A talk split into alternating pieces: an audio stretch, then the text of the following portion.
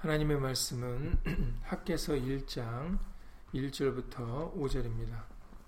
학계서 1장 1절부터 5절입니다.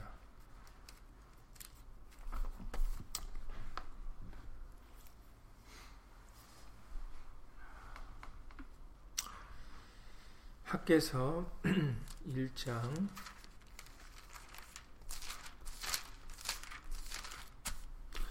1절부터 5절 구약성경 1310페이지입니다. 구약성경 1310페이지 학계서 1장 1절부터 5절입니다. 구약성경 1310페이지입니다. 다 함께 예수를 읽겠습니다. 다리오 왕 2년 6월 곧 그 달 초하루에 여호와의 말씀이 선지자 학계로 말미암아 살데엘의 아들 유다 총독 수르바벨과 여호사닥의 아들 대제스장 여호수아에게 임하니라. 가라사대 만군의 여호와가 말하여 이르노라. 이 백성이 말하기를 여호와의 전을 건축할 시기가 이르지 아니하였다 하느니라. 여호와의 말씀이 선지자 학계에게 임하여 가라사대 이 전이 황무하였거늘 너희가 이때 판벽한 집에 거하는 것이 가하냐? 그러므로 이제 나 만군의 여호와가 말하노니 너희는 자기의 소위를 살펴볼지니라. 아멘. 말씀이 앞서서 잠시 먼저 예수님으로 기도드리시겠습니다. 종교개혁 일을 맞이하여서 오늘도 우리에게 예수의 말씀을 깨우쳐 주실 때 우리 마음속에 우리에게 개혁되어져야 될 부분들이 있다면 예수의 말씀으로 개혁시켜 주셔서 우리로 하여금 우리의 소위를 살펴서 우리의 잘못된 부분이 진리의 말씀으로 돌이키는 은혜를 얻을 수 있도록 예수 이름으로 도와주시옵소서. 함께한 우리들 뿐만 아니라 함께하지 못한 믿음의 식구들 인터넷을 통해서 또 간절한 심령으로 말씀을 사모하는 모든 심령들 위에도 동일한 예수님의 말씀의 깨달음과 은혜로서 예수 이름으로 함께하여 주시옵소서.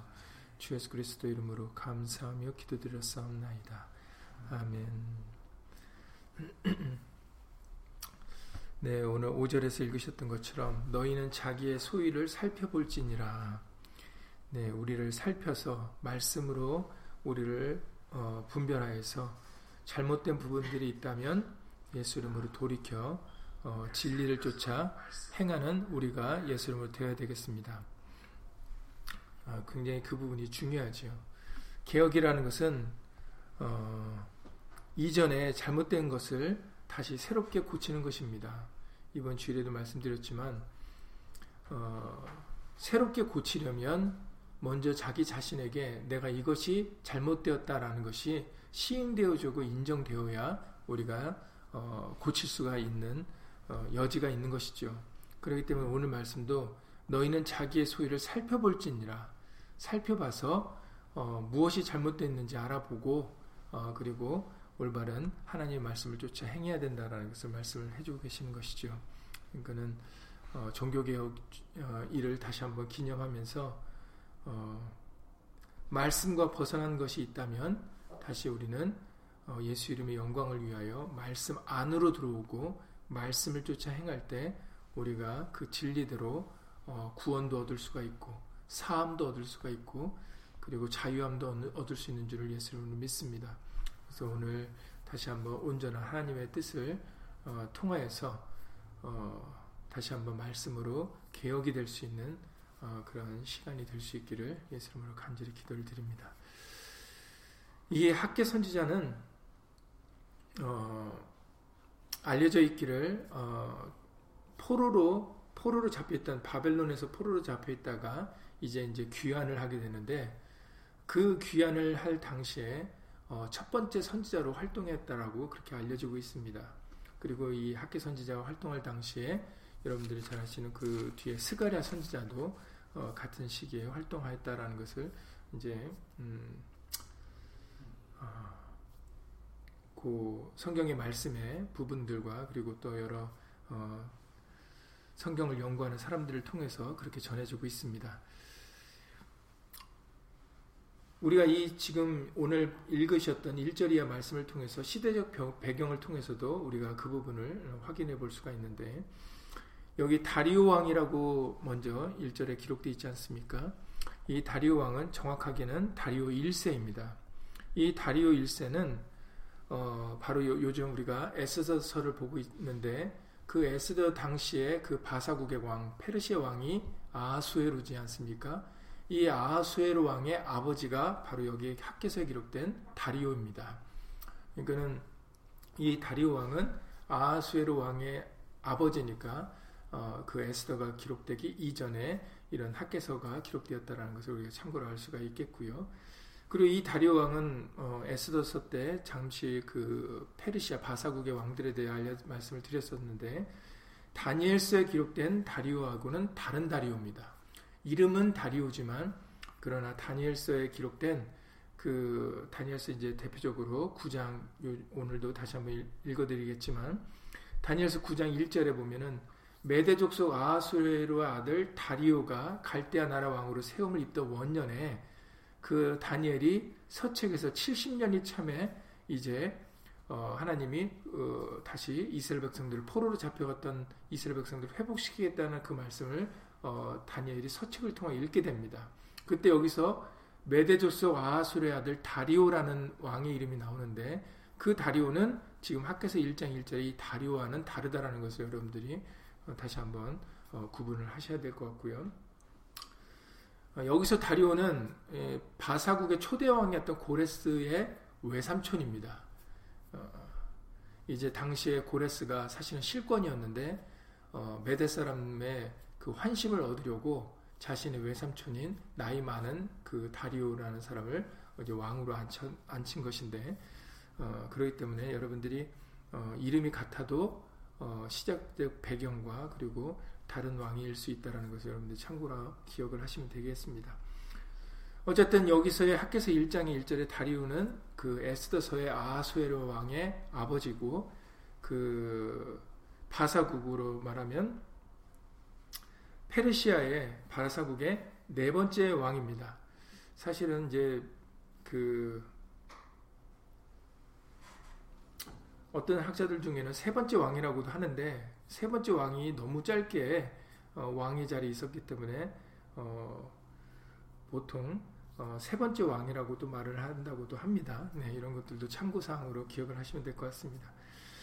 어쨌든 뭐 인원수로 하면은 페르시아의 바사국의 네 번째 왕이고 어, 아하수에르 왕이라는 아하수에르 왕의 아버지라는 것만 기억을 하시면 될 것 같고요.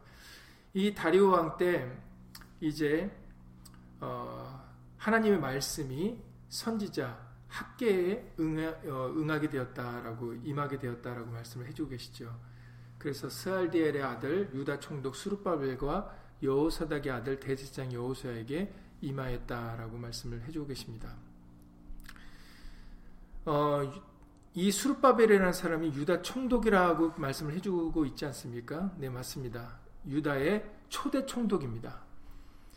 어, 당시에 그 바사국의 속국이었기 때문에 어, 유다 민족은 어, 그러기 때문에 그 바사국에서 어, 이제 유다인들을 다스리기 위해서 이제 총독을 세우는데 그 초대 총독이 수르바벨이고 이 수르바벨이라는 사람은 어, 다윗의 다윗 왕의 어, 자손이라고 그렇게 알려주고 있습니다. 에스라 2장 1절 이하 2절에서도 이들에 대한 이름들이 거론되는데 에스라 2장 1절 이하 2절에 보면 옛적에 바벨론 왕 느부갓네살에게 사로잡혀 바벨론으로 갔던 자의 자손 중에서 노임을 받고 예루살렘과 유다로 도로 돌아와 각기 본성에 이른 자들이 있는데 곧 수르바벨과 예수아와 느에미아와 스라야와 하면서 이름들이 쭉 나옵니다. 그러니까는 바벨론 왕으로부터 바벨론으로 포로로 잡혀갔다가 노임을 받고 다시 돌아오는 자들이 있는데 그들의 명단에 바로 수르바벨과 예수아가 기록되어 있습니다. 그리고 지금 학계사에서는 정확하게 이 수르바벨은 유다 총독으로 들어와서 이제 하나님의 성전에 재건을 하게 되죠. 제2 성전을 예루살렘을 이제 재건하게 됩니다. 그래서 학자들은 제2 성전, 두 번째로 건설된 그 예루살렘 성전을 수르바벨 성전이라고도 합니다. 여러분들이 이 부분도 참고로 하시면 되겠습니다. 유다 총독 수르바벨의 이름을 따서 제2 성전을 두 번째로 지어진 재건된 그 예루살렘 성전을 수르바벨 성전이라고도 한다라고 여러분들이 참고를 하시면 되겠습니다. 그래서 유다 총독 수르바벨과 여호사닥의 아들 대제사장이었던 당시의 대제장인 여호수아에게로 이제 어, 임하여 이제 성전을 하나님의 성전을 짓게 되는 그런 일들이 이제 시작되고 있는 것이죠. 2절에 만군의 여호와가 말하여 이르노라 이 백성이 말하기를 여호와의 전을 건축할 시기가 이르지 아니하였다 하느니라. 예, 여러분들이 이 부분을 주목해서 보셔야 됩니다. 당시에 백성들의 그 생각하고 그들이 그렇게 얘기하고 있는 것들이 하나님의 전을 건축할 시기가 이르지 않았다. 그러니까 하나님의 전을 어 뭐 건축할 이유가 없다라는 그런 분위기가 어 당시 유다 백성들에게 어 팽배했던 것을 여기서 이 말씀을 통해서 알려주고 계세요. 이런 분위기였기 때문에 그렇기 때문에 여호와의 말씀이 선지자 학계에게 임하여서 이렇게 얘기를 하시는 거죠. 너희가 이때 판벽한 집에 거하는 것이 가하냐. 여기서 판벽이라는 것은 이제 널판으로 만든 벽이라는 뜻인데 다시 말해서 너희들은 어, 번듯한 집에 거하면서 그러면서 하나님의 집은 저렇게 황폐되게 내버려 두겠느냐라는 이런 말씀을 이제 들려주고 계시는 것입니다. 어, 8절 이하 9절에서도 이런 말씀을 하시죠. 8절 이하 9절에 그러기 때문에 너희는 산에 올라가서 나무를 가져다가 전을 건축하라. 그리하면 내가 그로 인하여 기뻐하고 또 영광을 얻으리라. 이렇게 말씀을 해주고 계십니다. 어, 너희만, 너희 집만 그렇게 번듯하게 있지 말고 하나님의 이름으로 일컫는 성전을 생각해서 그래서 그 성전을 재건하라, 건축하라. 이제 그렇게 말씀을 해주고 계시는 거죠. 그리고 이제 9절에서는 학교에서 1장 9절에서는 너희가 많은 것을 바랐으나 도리어 적었고 너희가 그것을 집으로 가져갔으나 내가 불어버렸느니라. 나 만군의 여호와가 말하노라. 이것이 무슨 연고뇨? 내 집은 황무하였을 때 너희는 각각 자기의 집에 빨랐음이니라. 이건 내 집을 돌보지 않고 너희는 너희 집만 챙긴다라는 그런 말씀을 이제 계속적으로 들려주시는 것이죠. 그래서 어, 머뭇거리고 있는 백성들에게 하나님의 성전을 황폐된 성전을 느부갓네살 왕이 회파시켰던 그 예루살렘 성전을 다시 한번 재건하게 하십니다. 그런데 오늘날 주일에도 말씀드렸지만 어, 이 말씀들을 인용을 해서 오늘날도 어, 교회 건축을 해야 될 그런 이유에 대하여 설명을 할 때 바로 이 말씀들을 자주 인용들 합니다. 어, 그래서 오늘날에도 성도들에게 어, 건축 헌금을 내라 그러는 것이죠. 왜냐하면은 어, 우리 집만 너희들 집만 챙기지 말고 하나님의 교회를 챙기라는 거죠. 그래서 하나님의 교회를 지을 테니까 그러니까는 건축 헌금들 내라. 그리고 거기에 동참해라. 이런 얘기들을 이런 학계서 말씀들을 인용해서 어, 그렇게 자주 어, 얘기들 하고 있는 것 같습니다. 당시에 1517년에 마틴 루터가 개혁을 이룰 때도 여러분들 잘 알다시피 교회에서 면제부라는 것을 팔았는데 그 면제부를 팔았던 그 이유 중에 하나가 바로 어, 성 베드로 성당의 건축이었습니다. 그리고 이제 교황의 빚을 갚는데 쓰여졌다고도 합니다. 그런 것들을 위해서 바로 교회에서 면접을 걸 팔아서 돈을 거뒀다고 합니다. 이번 주일에도 말씀드렸지만 우리는 하나님의 말씀이 전해지는 데 있어서 그 말씀의 뜻을 우리가 올바르게 분별하지 않으면 우리는 욕심을 부리는 인도자들의 말에, 목사들의 말에 어, 우리는 다 넘어갈 수밖에 없어요. 왜냐면은 지금 학교에서 1장만 읽어보면은 정말 어, 교회의 건축이 어, 필요한 것처럼 그렇게 보여지기 때문입니다. 그리고 오히려 정죄를 받죠. 아, 어떻게 나만, 나는 번듯한 집에 있으면서 하나님의 교회를 내가 돌보지 않을까. 그래서, 어, 하나님이 말씀하시고자 하는 그 뜻과 상관없이 우리는 어, 인도자들의 말 때문에 인도자들이 인용하는 이런 어, 성경에 기록된 말씀들 때문에 우리는 어, 건축원금을 내기도 하고 교회의 여러 가지 어, 프로그램들에 동참하기도 합니다. 그리고 나는 하나님의 일을 했다고 또 생각을 하는 거죠. 면제부를 돈 주고 사서 이제 나는 죄를 사함받았다고 백성들은 그렇게 생각을 하는 겁니다. 왜냐하면 교회에서 면제부를 돈을 주고 사면은 말 그대로 면죄부니까 죄를 사함받는다 하니까 그래서 자기 죄가 사함받는 줄 아는 것이죠. 그러니까 교회에 헌금한 것 때문에 내가 어 뭔가 복을 받겠구나라고 성도들이 그렇게 생각을 하는 겁니다. 그래서 자신들을 위해서 어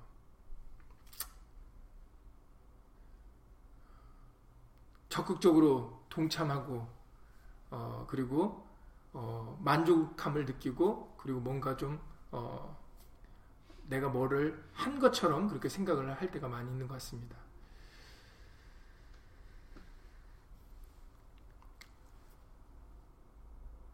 나중에 예수님 만났을 때 내가 한 이전에 한 행위들이 말씀을 옳게 분별하지 못해서 한 행동임을 밝혀지게 되고 드러나게 된다면 우리는 그 일에 어, 칭찬을 받을 수 없을 것입니다.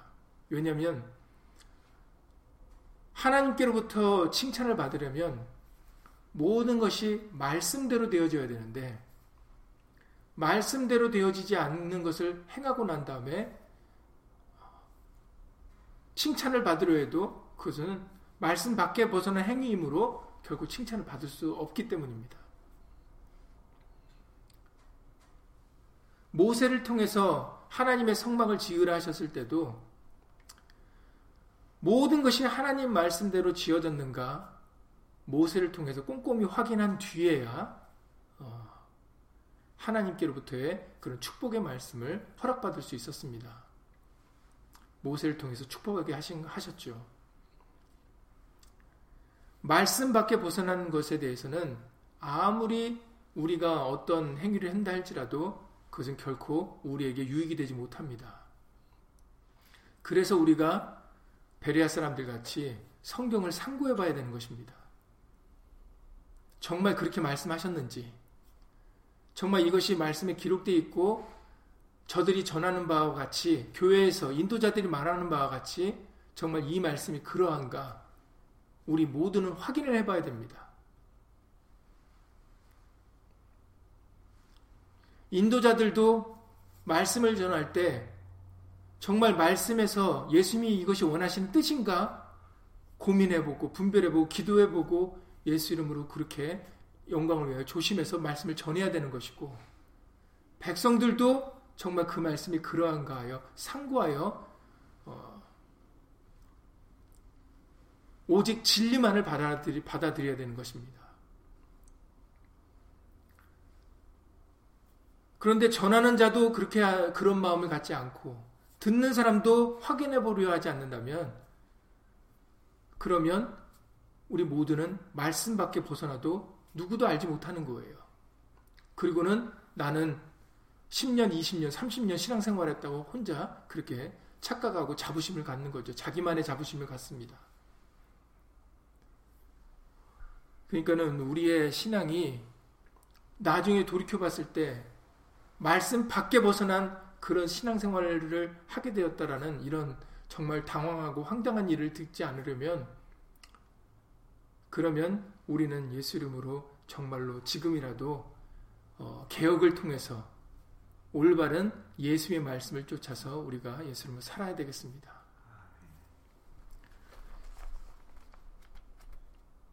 대표적인 경우를 보면은 마태복음 7장에서 여러분들이 잘 아시는 내용입니다. 어떤 사람들이 그날에 많은 사람이 마태복음 7장 22절 이하 말씀이죠. 그날에 많은 사람이 나더러 이르되 주여 주여 우리가 주의 이름으로 선지자 노릇하며 주의 이름으로 귀신을 쫓아내며 주의 이름으로 많은 권능을 행치 아니하였나이까 라고 많은 사람들이 예수님 앞에 그날이 이렇게 얘기를 한답니다. 예수님의 심판대 앞에서 이런 얘기를 한다는 거예요. 내가 이런 일을 이런 일들을 행했습니다라고. 그랬을 때 23절에 그때 내가 저희에게 밝히 말하되 예수님이 그 얘기를 듣고 저들에게 그렇게 밝히 말하되 뭐라고 말씀하시냐면 내가 너희를 도무지 알지 못하니 불법을 행하는 자들아 내게서 떠나가라 하리라 라고 예수님이 그렇게 말씀하신다고 하십니다. 불법이니까 말씀이 아닌 거죠. 법이 아닌 것입니다. 그러니까 많은 사람들은 착각해서 우리가 주의 이름으로 선지자 노릇도 했습니다. 주의 이름으로 귀신들도 쫓아냈습니다. 주의 이름으로 많은 권능도 행했습니다라고 얘기를 하지만 그러나 정작 예수님의 답변은 불법을 행하는 자들아 내게서 떠나가라. 그러시면서 그러므로 누구든지 나의 이 말을 듣고 행하는 자는 그 집을 반석 위에 지은 지혜로운 사람 같으니라고 말씀 위에 굳게 선 사람들이 되어야 된다라고 그렇게 이어서 말씀을 하고 계십니다. 그러니까 중요한 것은 올바른 예수님의 말씀을 깨닫고 분별하여 그 말씀 위에 굳게 서는 것, 그 말씀을 지켜나가는 것이 그것이 무엇보다도 중요하다는 것을 우리에게는 대표적으로 이 마태복음 7장을 통해서 알려주고 계십니다. 그러니까 나중에 내가 이런 일도 행했지 않습니까? 내가 이러지 않았습니까? 이것이 헛된 행위가 헛된 어, 노력이 되지 않으려면 그러면은 정말로 예수의 말씀을 올바르게 분별하여 그 말씀을 쫓아서 그 말씀에 굳게 서는 것이 무엇보다 중요하다는 것을 한번 다시 한번 기억하셔야 돼요. 1517년에 면제부를 돈 주고 산 사람들이 정말 죄를 사함받은 겁니까? 그렇지 않은 거예요. 그냥 돈만 낸 거죠, 교회에. 그래서 95개 조항의 반박문을 통해서 조목조목 말씀이 아닌 것을 어, 바로 어, 마틴 루터를 통해서 어, 깨우치는 알려주는 역할을 하게 된 것이고 그것이 종교개혁의 어, 시작점이 된 것입니다. 그러니까는 종교개혁이라는 것은 다시 말씀으로 돌아가자는 운동이에요. 그러니까 여러분들이 말씀에 주목해 보셔야 돼요. 무엇이 진리인지 참인지 정말 말씀이 그러한지 그것을 알아보는 거 그것이대로 행하는 것이 종교 개혁입니다. 여러분, 백성들이 학교에서 1장 2절에서 이런 생각을 갖지 말아야 되는 이유가 무엇입니까? 당시 백성들은 여호와의 전을 건축할 시기가 이르지 않았다라고 본인들이 시기를 판단했어요. 그런데 지금 포로에서 돌아오게 되는 역사가 누구 때문에 시작된 겁니까? 어떻게 해서 이들이 바벨론으로 포로되었다가 어떻게 해서 돌아오게 되었습니까? 이들은 또 잊어버린 거예요. 하나님의 말씀을 번번이 잊어버리고 생각지 않은 것이 하나님의 백성들이었습니다.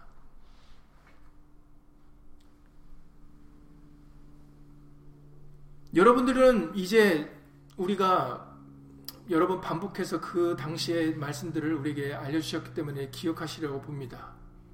이들이 포로에서 돌아올 수 있었던 것은 당시에 포로로 잡혀갔던 그 나라들의 왕이 관대해서가 아니에요. 내가 내가 관대하니까 너희를 돌려 너희가 있는 거한 땅으로 돌려보내겠다 해서 그들이 유다인들이 돌아온 게 아닙니다. 예레미야 29장의 10절 이하 11절의 말씀에 기록된 대로 예레미야 29장 10절 이하 11절에 나 여호와가 이같이 말하노라 바벨론에서 70년이 차면 내가 너희를 건구하고 나의 선한 말을 너희에게 실행하여 너희를 이곳으로 돌아오게 하리라. 이게 하나님의 약속의 말씀이셨기 때문이에요. 너희가 바벨론으로 포로로 끌려가지만 그러나 70년 동안 거기에 포로로 잡혀 있을 것이고 70년이 지나면 내가 너희를 돌아오게 하겠다라는 것이 바로 하나님이 예레미야를 통해서 하신 말씀입니다. 대표적으로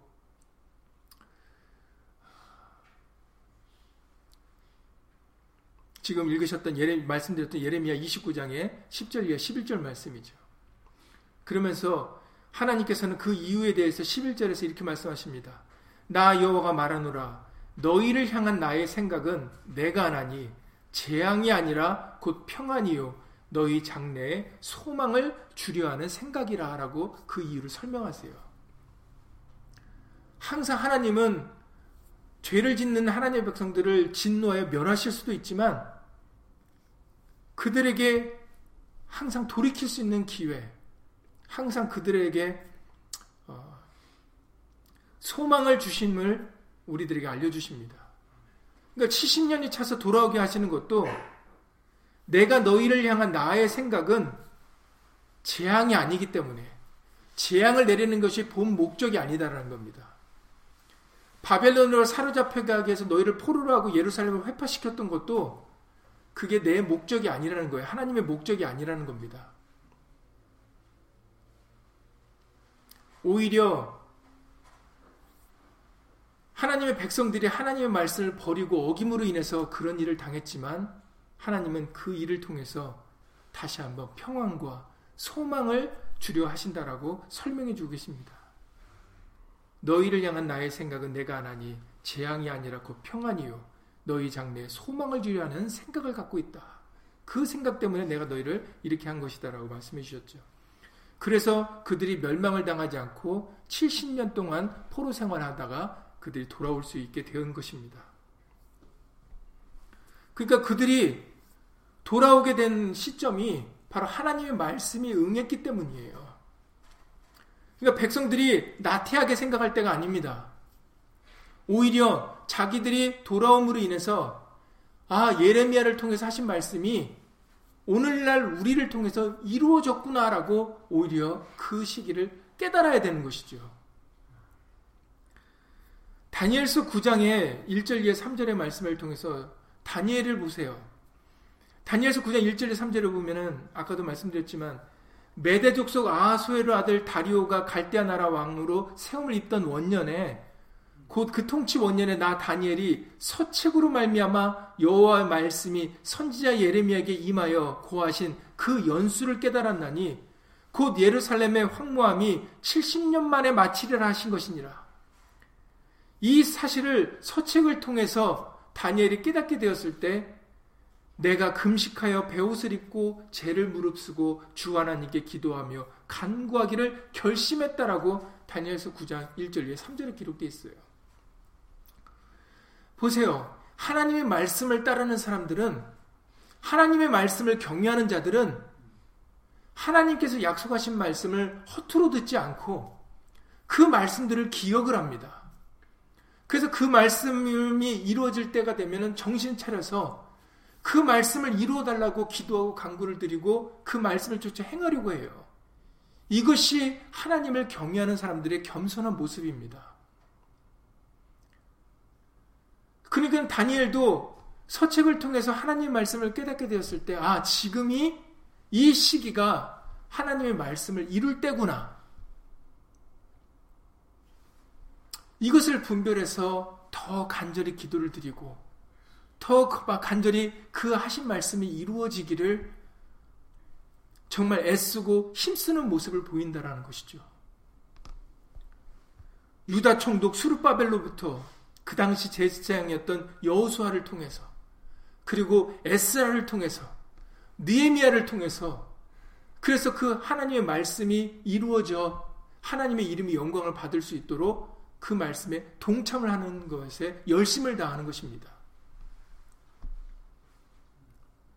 그런데 백성들은 하나님의 백성들은 포로로 돌아와도 그게 자기가들이 왜 돌아오는지 지금이 무슨 시기인지 관심도 없습니다. 생각도 하지 않아요. 그런 백성들에게 바로 또 하나님은 선지자를 통해서 학계나 스가랴나 이런 선지자를 통해서 에스라를 통해서 말씀을 깨우칩니다. 그래서 다른 사람도 아니고 학사 겸 제사장이었던 에스라를 바벨론으로부터 불러들이죠. 왜냐하면 말씀을 알지 못하는 백성들에게 말씀을 가르치시기 위함입니다.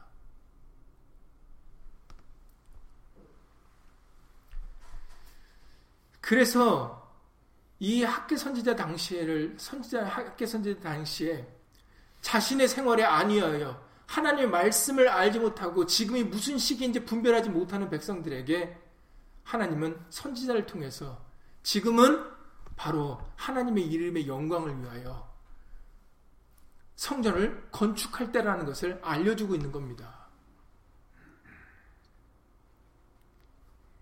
무엇 때문이라고 설명해 주세요. 하나님의 성전의 건축이 무엇 때문에 필요하다고 말씀하십니까? 아까 조금 전에 학계서 1장 8절에 기록되어 있습니다. 이것을 분명하게 아셔야 돼요. 다시 한번. 전을 건축하라. 왜 전이 건축되어져야 되는가를 여러분들 그 이유를 아셔야 됩니다. 전을 건축하라. 그리하면 전을 건축 그리하면 조건문이죠. 앞에 게 충족이 되면 뒤에 게 이루어진다라는 겁니다. 그러니까 전을 건축해라. 왜 백성들이 전을 건축해야 되냐면 그래야 내가 그로 인하여 그것으로 인하여 기뻐하고 영광을 얻기 때문이다라는 거예요. 그러니까 하나님의 영광을 위해서 하나님의 기쁨을 위해서 전이 건축되어져야 된다는 거죠. 여러분 첫 번째로 회파되었던 그 솔로몬이 건축했던 예루살렘의 그 건축의 목적에 대해서 여러분들 다시 한번 기억하시기 바랍니다. 역대하 6장의 5절 예 6절을 보면은 하나님이 솔로몬을 통하여 그 전을 건축해 하신 그 목적에 대해서 여러 차례 밝히신 말씀이 기록되어 있습니다. 역대하 6장 5절 예 6절에 보면 내가 내 백성을 애굽 땅에서 인도해 낸 날부터 내 이름을 둘 만한 집을 건축하기 위하여 이스라엘 모든 집합 가운데서 아무 성읍도 택하지 아니하였으며 내 백성 이스라엘의 주권자를 삼기 위하여 아무 사람도 택하지 아니하였더니 예루살렘을 택하여 내 이름을 거기 두고 또 다윗을 택하여 내 백성 이스라엘을 다스리게 하였노라라고 그렇게 밝히셨습니다. 왜 예루살렘을 택했다고요? 바로 내 이름을 거기 두기 위하여. 하나님의 이름을 거기 두기 위하여 하나님은 여태까지는 아무 성읍도 택하지 않았는데 아무 사람도 택하지 않았는데 하나님의 이름을 두기 위해서 예루살렘이라는 장소를 택하셨던 것이고 그리고 다윗이라는 사람을 택했다라고 말씀하십니다. 그러니 그 예루살렘 성전을 건축한 그 목적은 바로 하나님의 이름을 위해서예요. 하나님의 영광을 위해서 바로 그 예루살렘을 택하여 그곳에 성전을 짓게 하셨던 것입니다.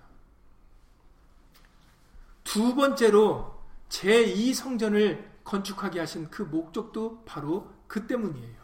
하나님의 영광과 기쁨을 위해서입니다. 그래서 제2 성전도 재건하라고 말씀하신 거예요. 하나님께서는 그들이 하나님의 백성의 범죄함으로 인해서 그 느부갓네살 왕, 바벨론의 왕, 갈대아 왕을 통해서 모든 것을 다 사로잡아가고 예루살렘을 회파시키셨지만 그러나 그럼에도 하나님은 하나님의 말씀을 이루기 위해서 바로 70년 뒤에 그들 백성들 돌아오게 해서 하나님의 이름으로 일컫는 성전을 재건하심으로 인해서 열국 가운데 하나님이 살아계시고 지금도 하나님의 말씀대로 역사되어지고 있다는 것을 보이려고 하셨던 것입니다. 항상 우리가 에스더를 통해서 말씀드리지만 구원의 대상이 유다 민족이 아니라고 말씀을 드렸어요. 유다 백성들이 아닙니다. 그들을 통해서 하나님이 말씀대로 역사하고 계시다라는 거. 하나님이 다윗의 등불을 꺼트리지 않고 계속해서 그 불을 밝히신다는 것을 열국 가운데 밝히시는 거예요. 그게 본 핵심의 목적입니다. 제2 성전을 짓게 하신 목적도 바로 그 때문이에요. 왜 포로로 잡혀있던 그 백성들을 다시 돌아오게 해서 귀환하게 시켜서 왜 성전을 재건케 하셨을까? 그것은 하나님의 백성들이 이방 민족에게 멸망을 당한 게 아니라 다시 하나님은 사랑으로 하나님의 생각은 평안과 소망을 주려 하시는 것이기 때문에 지금도 하나님의 말씀대로 이루어지고 있다는 것을 보여주시려고 바로 그들은 돌아올 수 있었고 바로 성전을 재건할 수 있었던 것입니다. 그러니까 그들은 하나님의 이름의 영광을 먼저 생각을 했어야 되는 거예요. 자기의 안위를, 자기의 집을 먼저 챙기기보다는. 왜냐하면 하나님의 말씀을 이루는데 그들이 동참을 해야 되는 것이죠. 하나님의 이름의 영광을 돌리는데 하나님의 백성이 동참을 했어야 되는데 근데 그들이 동참을 하지 않았던 겁니다. 그래서 학계 선지자를 통해서 바로 그 부분을 책망을 했던 거예요.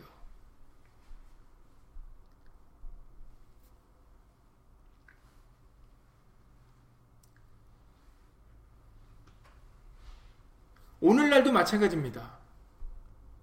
이제 오늘날은 보이는 성전이 성전이 아니라고 말씀을 드렸습니다. 바로 상지 사병전에 주일, 이번 주일에도 말씀드렸던 대로 이제는 복음을 통해서는 보이는 성전을 성전으로 말씀하시지 않기 때문이에요. 교회로 말씀하지 않기 때문입니다. 바로 예수님께서 친히 그 말씀을 우리에게 복음을 통해서 이루어 주신 것이죠. 요한복음 2장 19절과 21절에서 말씀하셨습니다. 요한복음 2장 19절과 21절에 예수께서 대답하여 가라사대 너희가 이 성전을 헐라 그리고 내가 사흘 동안에 일으키겠다라고 말씀하십니다. 이제 보여지는 성전은 헐어지고 예수님은 사흘 만에 다시 말해서 3일 만에 다시 일으키시겠다라는 거예요. 이제 우리는 이 예수님 말씀이 무엇인지 압니다. 당시에 유대인들은 이 얘기를 듣고 몰랐어요. 그래서 너희가 46년 동안에 네가 이 46년 동안에 지은 성전을 어떻게 3일 동안에 일으키겠느냐라고 그들은 보이는 성전을 생각하기 때문에 이건 말도 안 되는 일이라고 얘기를 했죠. 그때 예수님이 뭐라고 말씀을 하십니까? 그러나 예수는 성전된 자기 육체를 가리켜 말씀하신 것이라. 이제는 보여지는 성전이 성전이 아니라고 예수님께서 친히 복음으로써 우리에게 밝히시고 이루신 겁니다. 그래서 예수님은 보이는 성전을 오히려 헐어버리라 하시는 거고 돌 하나도 돌 위에 남지 않고 다 무너질 것이고 이제 하나님은 손으로 지은 자 전에 계시지 않고 바로 우리 가운데 거하신다라고 말씀을 하셨습니다. 요한복음 14장 23절 말씀이시죠. 요한복음 14장의 23절의 말씀을 통해서 예수께서 대답하여 가라사대 사람이 나를 사랑하면 내 말을 지키리니 내 아버지께서 저를 사랑하실 것이요 우리가 저에게 와서 거처를 저와 함께하리라 라고 말씀하셨어요. 이제는 예수님이 함께 하시는 그 거처는 보여지는 건물이 아닙니다. 우리와 함께 하신다는 거예요. 그래서 마태복음 18장 20절의 말씀을 통해서 주일날 말씀드렸던 대로 마태복음 18장 20절, 20절에 두 세 사람이 내 이름으로 모인 곳에는 나도 그들 중에 있느니라 라고 말씀을 하셨던 것입니다. 그래서 두 세 사람, 사람의 수도 중요하지 않고 장소도 중요하지 않고 중요한 것은 내 이름으로가 중요하다라고 말씀을 드렸죠. 마태복음 18장 20절입니다. 그 이유가 무엇입니까? 바로 성전을 구약에 그 예루살렘 성전을 지으라 하신 목적이 하나님의 이름을 위해서이기 때문이죠. 단지 보여지는 성전이냐, 건물이 있는 그런 성전이냐, 아니면 우리의 육체가 성전이냐의 그 성전의 차이만 있는 거지, 목적은 같습니다. 말씀하시고자 하는 뜻은 같아요. 그래서 과거의 예루살렘 성전이 하나님의 이름을 위하여 존재했듯이 바로 오늘날 교회된 우리는 예수 이름을 위하여 존재하는 것입니다. 그래서 우리를 교회 삼아 주신 것입니다. 거룩한 성전 삼아 주신 것이죠.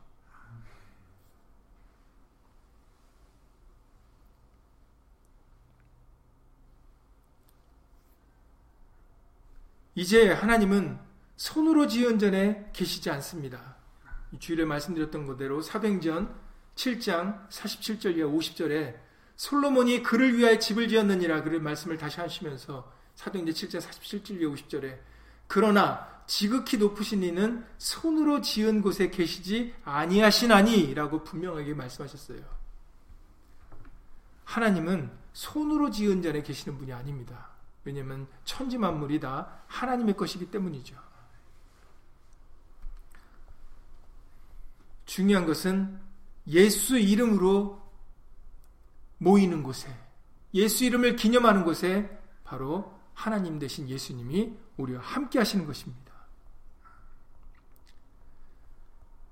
그러니 여러분들이 그 시기를 알으셔야 돼요. 그 시기를 분별하셔야 됩니다. 지금이 어떤 시기인지, 어떤 때인지, 지금 학계 선지자가 활동할 당시에 백성들은 그 시기가 어떤 시기인지를 분별하지 못했어요. 그래서 자기의 집을 위하여 자기들을 위하여 살았습니다.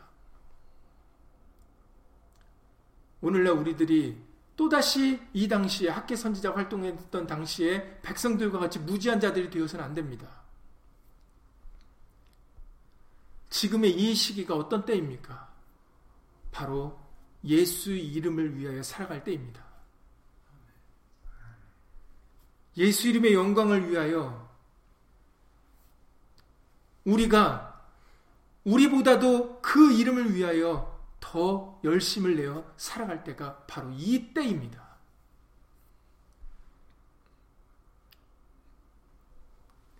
로마서에서도 밝히셨던 것처럼 로마서 13장에서 밝히셨던 것처럼 11절에서 이렇게 말씀하셨습니다. 로마서 13장 11절에 또한 너희가 이 시기를 알거니와 자다가 깰 때가 벌써 되었으니 이는 이제 우리의 구원이 처음 믿을 때보다 가까웠음이라고 말씀하셨어요. 지금은 자다가 깰 때가 벌써 된 시기다라고 말씀하세요. 우리의 구원이 처음 믿을 때보다 가까웠다. 그렇기 때문에 14절에서 정욕을 위하여 육신의 일을 도모하지 말라라고 말씀하십니다. 너희 욕심 때문에 육신의 일을 지금 도모할 때가 아니다라고 말씀하세요. 지금은 주 예수 그리스도로 옷 입을 때다라고 말씀하십니다. 여러분, 지금은 예수 이름을 위하여 살아갈 때입니다. 그 모습으로 우리가 개혁되어져야 돼요. 그것이 2019년 지금 우리가 해야 될 종교개혁입니다. 각자가 자기 생각과 자기를 위하여 살아갈 때가 아니에요. 자기의 일에 빠를 때가 빨리 행할 때가 아닙니다. 지금은 예수 이름을 위하여 살아갈 때입니다. 그래서 이 시대에, 이 시기에 골로새서 3장 17절 말씀을 열어주신 거예요. 또 무엇을 하든지 말에나 일에나 다 주 예수의 이름으로 하고 그를 힘입어 하나님 아버지께 감사하라. 지금은 예수로 말미암아 살아가야 될 때입니다. 말에나 일에나 다 예수 이름을 위하여 살아갈 때예요.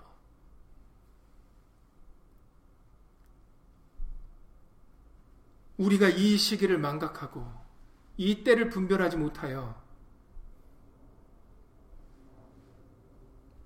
각자를 위하여 살아가는 삶을 살게 되어지면 우리에게는 희망이 없습니다. 소망이 없어요.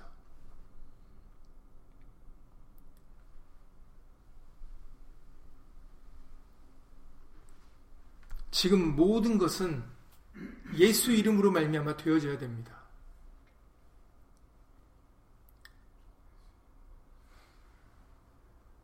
그래서 예수님께서는 이미 복음을 통해서 이번 주에도 말씀드렸던 것처럼 사마리아 여인과의 대화를 통해서 이렇게 말씀을 하셨습니다. 요한복음 4장 20절 이하 24절 말씀인데 다시 한번 읽어드리겠습니다. 요한복음 4장 20절 이하 24절에 우리 조상들은 이 산에서 예배하였는 사마리아 여인이 말하기를 예수님께 말하기를 우리 조상들은 이 산에서 예배하였는데 당신들의 말은 예배할 곳이 예루살렘에 있다 하더이다. 예수께서 가라사대 여자여 내 말을 믿으라. 여러분 예수의 말씀을 믿으셔야 돼요. 이 산에서도 말고 예루살렘에서도 말고 너희가 아버지께 예배할 때가 이르리라. 그 시기가 이를 거라는 것이죠. 그리고 예수님께서는 그 때가 이 그 시기가 바로 이때라고 23절에서 말씀하십니다. 아버지께 참으로 예배하는 자들은 신령과 진정으로 예배할 때가 오나니 곧 이때라. 아버지께서는 이렇게 자기에게 예배하는 자들을 찾으시느니라라고 말씀하셨어요. 율법은 우리가 예수 이름 하나님의 이름이 있는 곳으로 찾아가야 됐지만 그러나 복음은 하나님의 이름이 있는 예수 이름이 있는 곳에 바로 아버지가 찾아와 주십니다. 그때가 바로 이때라라고 말씀하세요. 지금이 그 시기입니다. 그래서 예수님께서는 나를 사랑하면 내 말을 지키리니라고 말씀을 하시지 않으셨습니까? 그 앞에 요한복음 14장에 23절에 아까 지금 말씀드린 건 23절인데 요한복음 14장에 14절부터 보시면은 내 이름으로 무엇이든지 내게 구하면 내가 시행하리라. 너희가 나를 사랑하면 나의 계명을 지키리라라고 말씀하세요.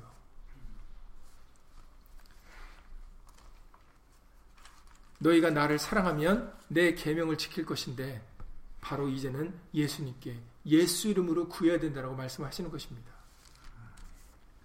요한복음 16장 24절에서는 이렇게 말씀하십니다. 요한복음 16장 24절에 지금까지는 이제 시기를 말씀하시는데 그 때를 말씀하시는데 지금까지는 너희가 내 이름으로 아무것도 구하지 아니하였으나 구하라 그리하면 받으리니 너희 기쁨이 충만하리라 고 말씀하셨어요. 지금까지는 너희가 내 이름으로 구하지 않았다라는 거죠. 예수 이름으로 하지 않았다라는 겁니다. 그러나 지금부터는 예수 이름으로 해야 된다라는 거예요. 지금부터는 예수 이름을 너희 가운데 세워야 된다라는 겁니다. 그래야만 너희 구하는 것을 받을 수가 있고 너희 기쁨이 충만해질 수 있다라는 거예요. 왜냐하면 바로 삼위일체가 거처를 그 예수 이름으로 행하는 자들과 함께 할 것이기 때문입니다. 여러분, 지금은 교회된 우리들 가운데 예수 이름을 세울 때입니다. 예수 이름을 위하여 살아갈 때예요. 열국 가운데 더럽혀진 그 이름, 에스겔 36장에 20절 이하 23절에서 말씀하셨던 것처럼 하나님은 하나님의 이름을 아끼십니다. 그런데 오히려 열국 가운데 하나님의 이름은 더럽혀졌어요. 그 더럽히는데 하나님의 백성들도 일조를 했습니다. 이제 교회된 우리들 각자가 예수 이름의 깃발을 세우셔야 돼요. 예수 이름을 위해서 사셔야 됩니다. 지금이 바로 그때입니다. 지금이 그 시기입니다. 모든 것은 때에 맞게 살아야 돼요. 왜냐하면 전도서 3장 1절에서 말씀하시지 않았습니까?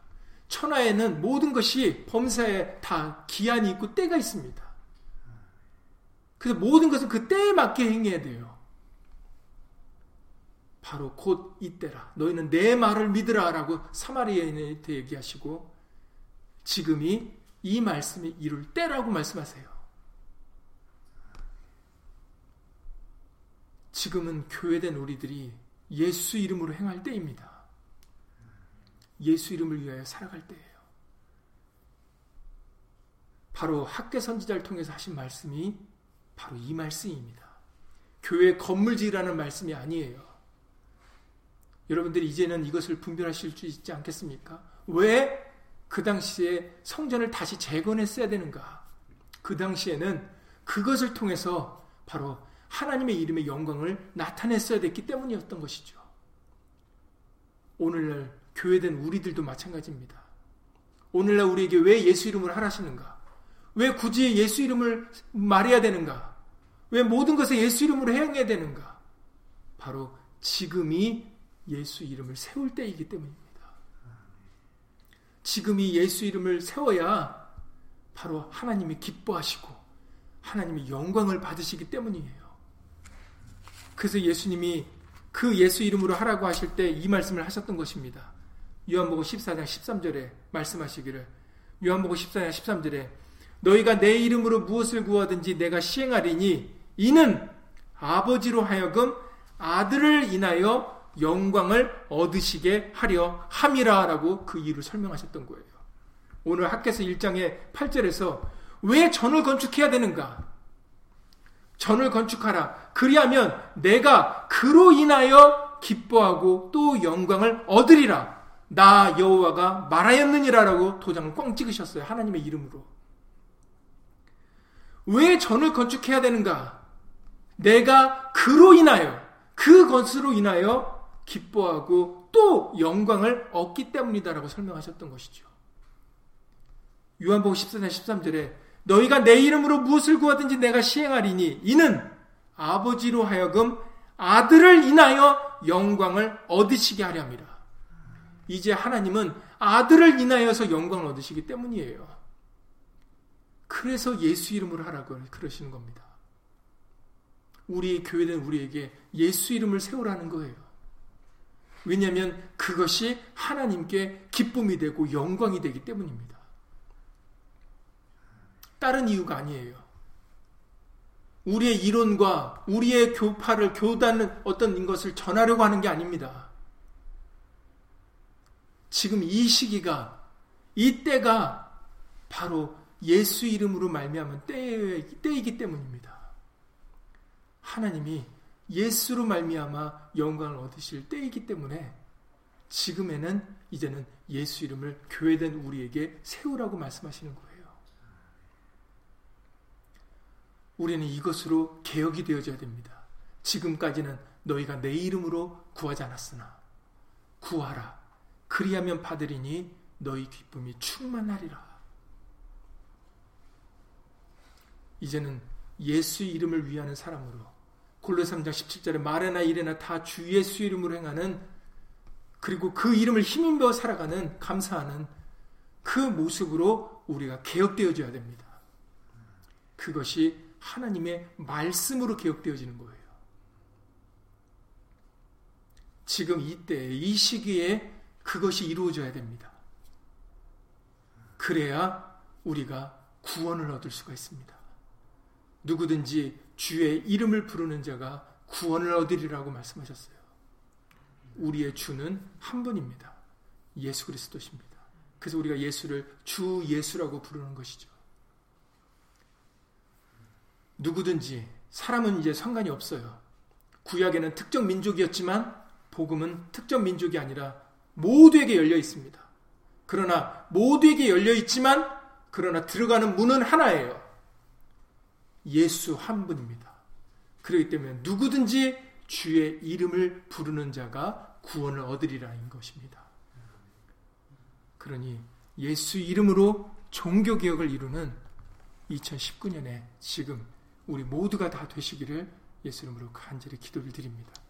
예수 이름으로 기도드리고 주기도 마치겠습니다. 고맙고 감사하신 예수님, 오래전 학계 선지자를 통해서 시기와 때를 알지 못하는 백성들에게 하나님의 말씀에 말씀이 이루어지는 시기와 때인 것을 다시 한번 분별시키신 예수님.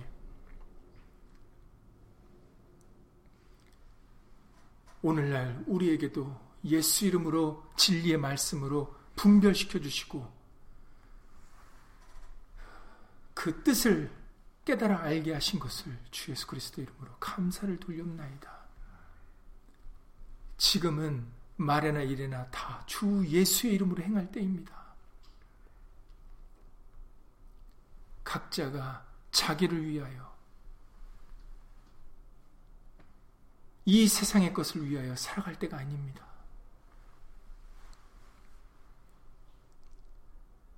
이제 하나님은 예수로 인하여 영광을 받으시고 예수 이로 예수로 인하여 하나님의 말씀을 이루실 것입니다.